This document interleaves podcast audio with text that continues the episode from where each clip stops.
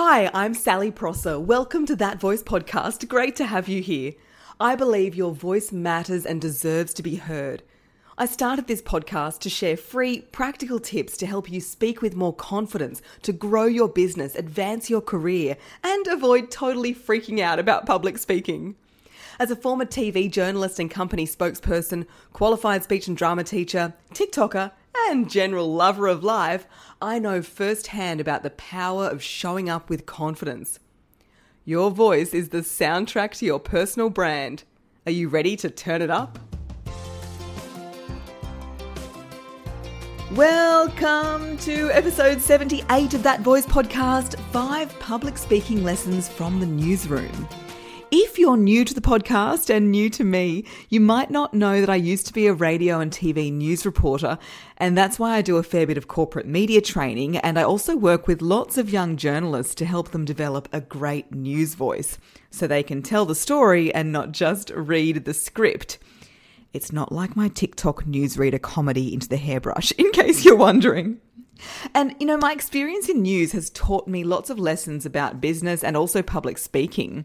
And what better way to share some of these lessons than with a fellow former journo turned public speaking coach and speaker like me? I'm talking about Joya Das. Now, Joya spent 20 years as a business news anchor, delivering live hourly reports from the floor of the New York Stock Exchange. How cool is that? Now, before I bring our chat to you, I would love to invite you to my Voice and Vino virtual party. The event's online. You can drink whatever you like. I'll be drinking wine and using lots of wine metaphors that are going to help you nail down your vocal brand, produce a rich, attractive voice, speak with clarity, and, you know, be engaging when you talk. This is the taster for my six week voice makeover, and it's only 37 US dollars if you buy before the 1st of June. So that's Voice and Vino. The link's on my website. It's also in the show notes. So if you want to speak with more confidence, more clarity, and more charisma, and virtually drink wine with me, then get your ticket to Voice and Vino. Okay, let's dive in. Joya Das, welcome to that voice podcast. Thank you for having me, Sally. I feel like I need to get on a plane and come visit you in Australia, although that's a long time to wear a mask. Oh, please do. It is worth it. and it is so lovely to speak to a fellow former news reporter. Yeah, I spent 20 years reporting from the floor of the New York Stock Exchange. I'm one of the gals that you see every hour, just analyzing what the market's doing, what are the top stocks you need to know, done in two minutes and into commercial break. Wow. And what did you have to study to get a position like that? I will tell you that I went to get my master's in journalism.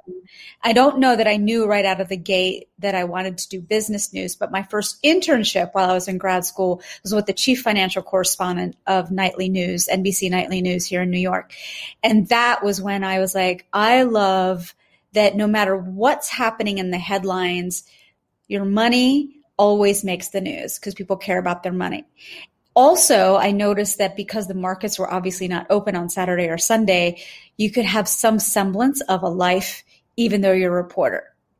Also, if like a cat like runs up a tree or you burn chicken on your stove, like that's not the story you want to send me on because I'm just not passionate about that. But I was very passionate about getting up and telling you about your money. I just think that it's such an important thing and it never gets cut. That's absolutely right. One of my news directors said, the heat, health, and the hip pocket.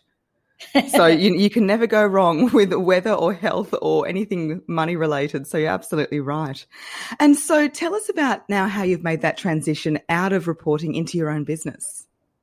I launched a documentary production company back in 2010, and it was really because I'd just done the news grind for so many years at that point, getting up at 2:30, into work by 3:30, on the air by 5, that I was like, all right, I'm doing all this, but where's this body of work that I can look at and say I'm proud of this?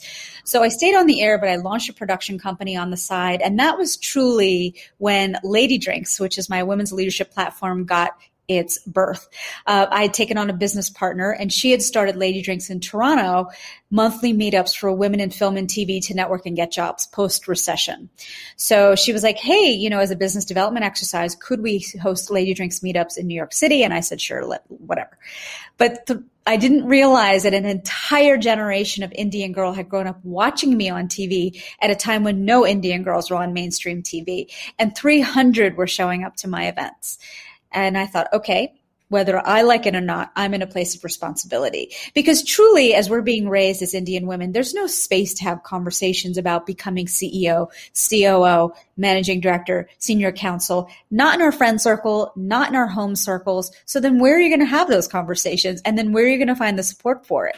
I decided to create it because I was a master at doing that for myself.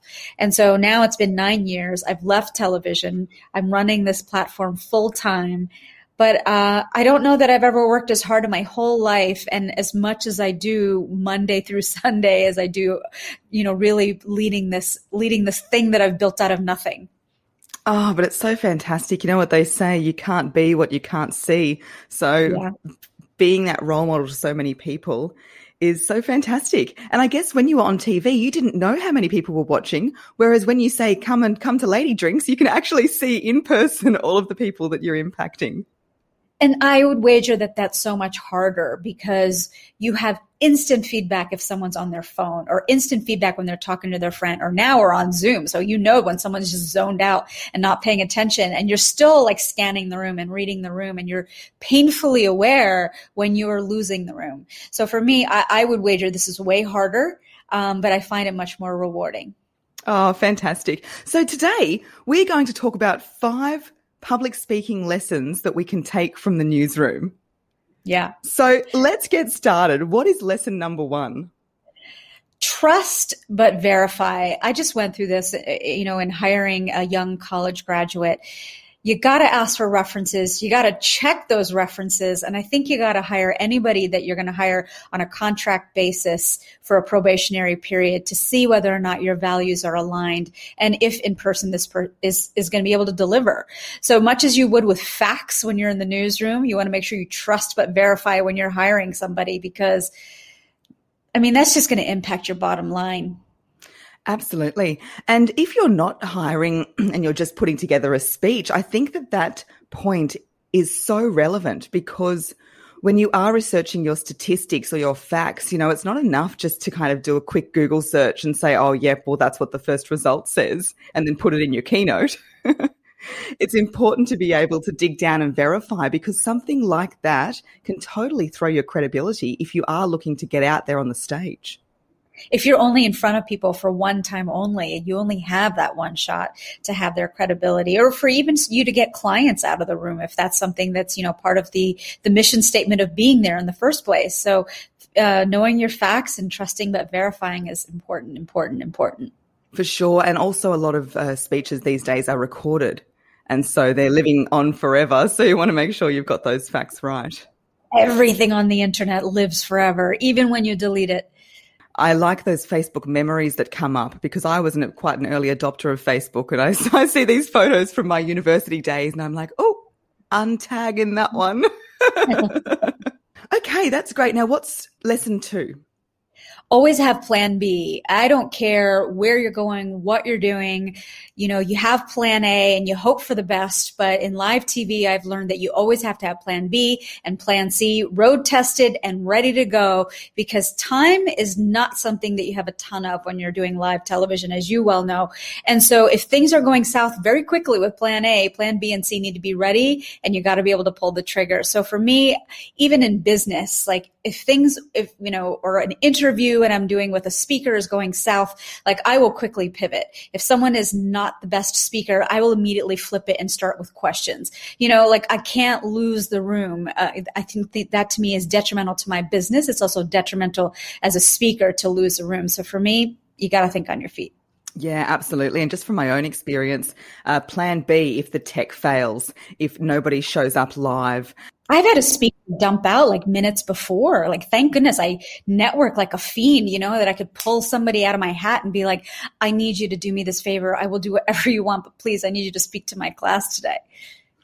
Yeah, it's interesting. I've had a fair few scenarios where I've been the one they've called. Like, Sal, our oh. speaker has dropped out, or I, I've lost an interview. Can you do it? And I think it's because they know that I am ready to jump in, kind of how we are in the newsroom, always ready to go. Absolutely. And that's a skill, that's a skill set. And not a lot of people have that get up and go. For sure. Okay. Number three. Watch the draft.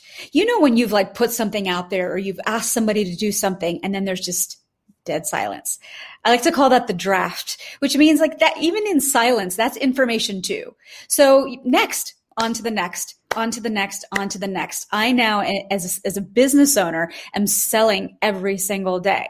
So much like when I was calling somebody to be the subject of a news piece and they don't call me back inside of hour, 45 minutes, you know, half an hour, on to the next. I don't have, when I have a deadline at six o'clock and it's already one o'clock, the luxury of waiting for you to get back from feeding your cat or your dog or you're, you know, picking up your kids. Like I got to find somebody and I got to have them locked and ready to roll. So similarly, like if I put out a sales call for a next event and it's a high ticket item and no one's responded, double up on the calls, double up on who you're reaching out to on LinkedIn because I know that that is information as well. I remember in news when I used to get a phone call returned the next day, like, oh, yep, can we set up the interview? I'm like, mate, the story ran last night. It's been and gone. Like, you're too late. After you didn't answer, they're like, oh no, but I had to run it past head office and this. I'm like, oh my gosh, you need better media advisors because this is just not how it works. the ship has sailed, my friend. On to the next, as I say. That's so right. All right, what's our next lesson?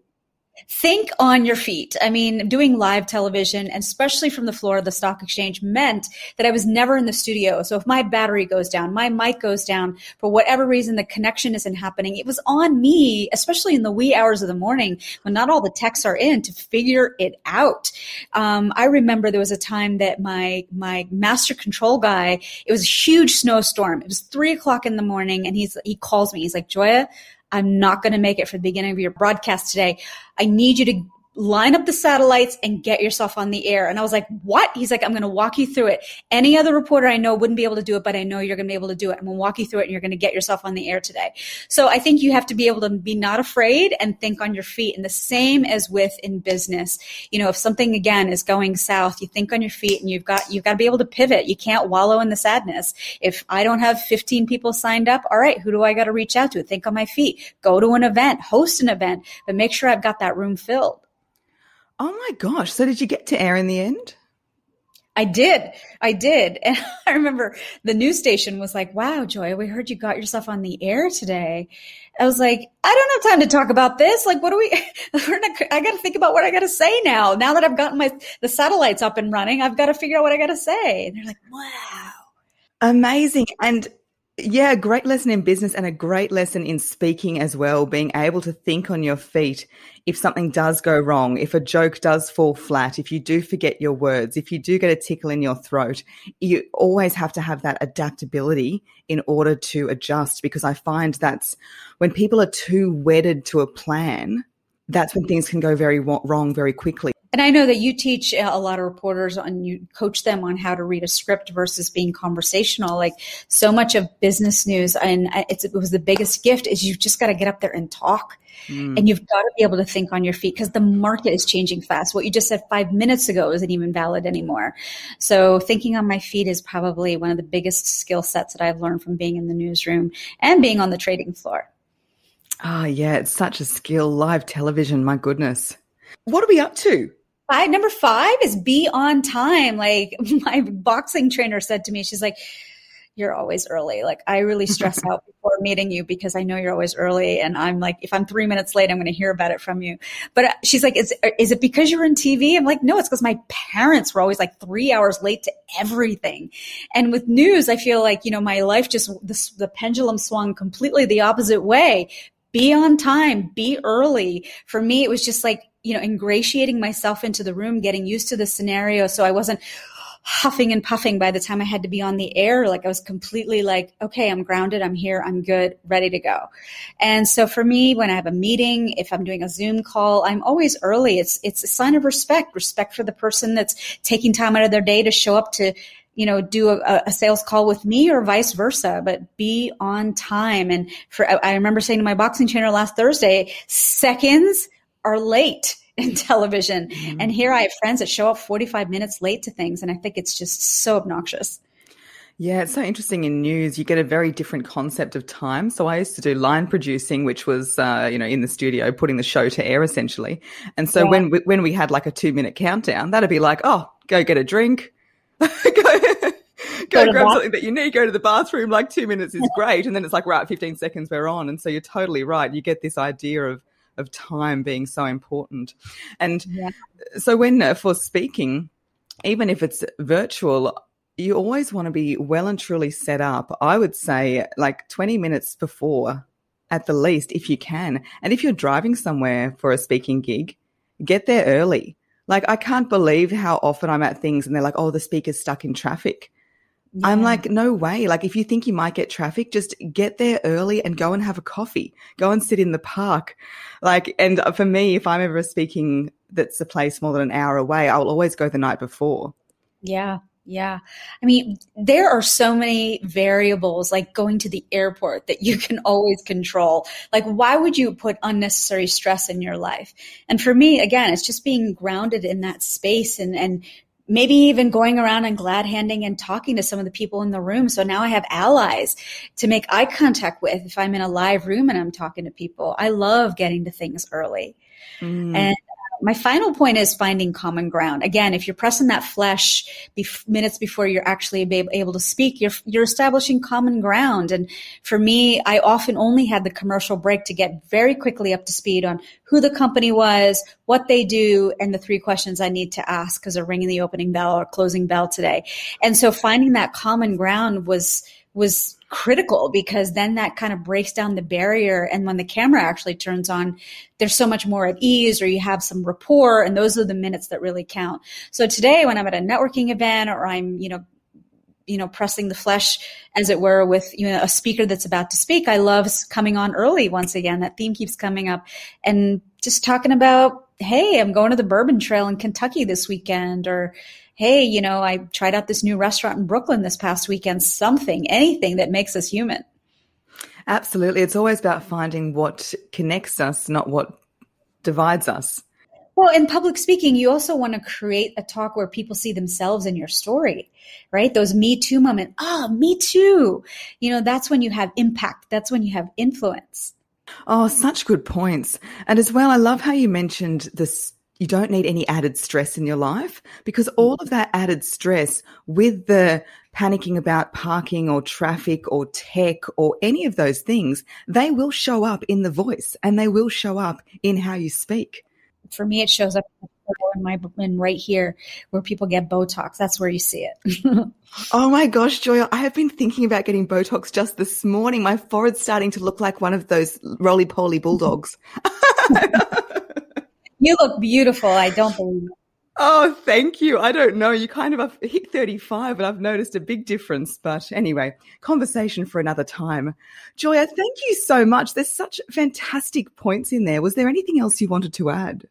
Uh, nope. You can always get in touch with me by emailing me at info at ladydrinks.com. I always love meeting new people, just as I met you on Instagram. And so I'm, I'm at Joya Das on Instagram, on Twitter, on pretty much every platform. It's my first and last name, which is right here down below.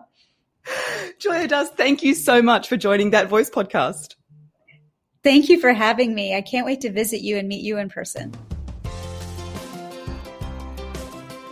Thanks for listening to That Voice podcast. For episode details straight to your inbox, leave your email at www.thatvoicepodcast.com.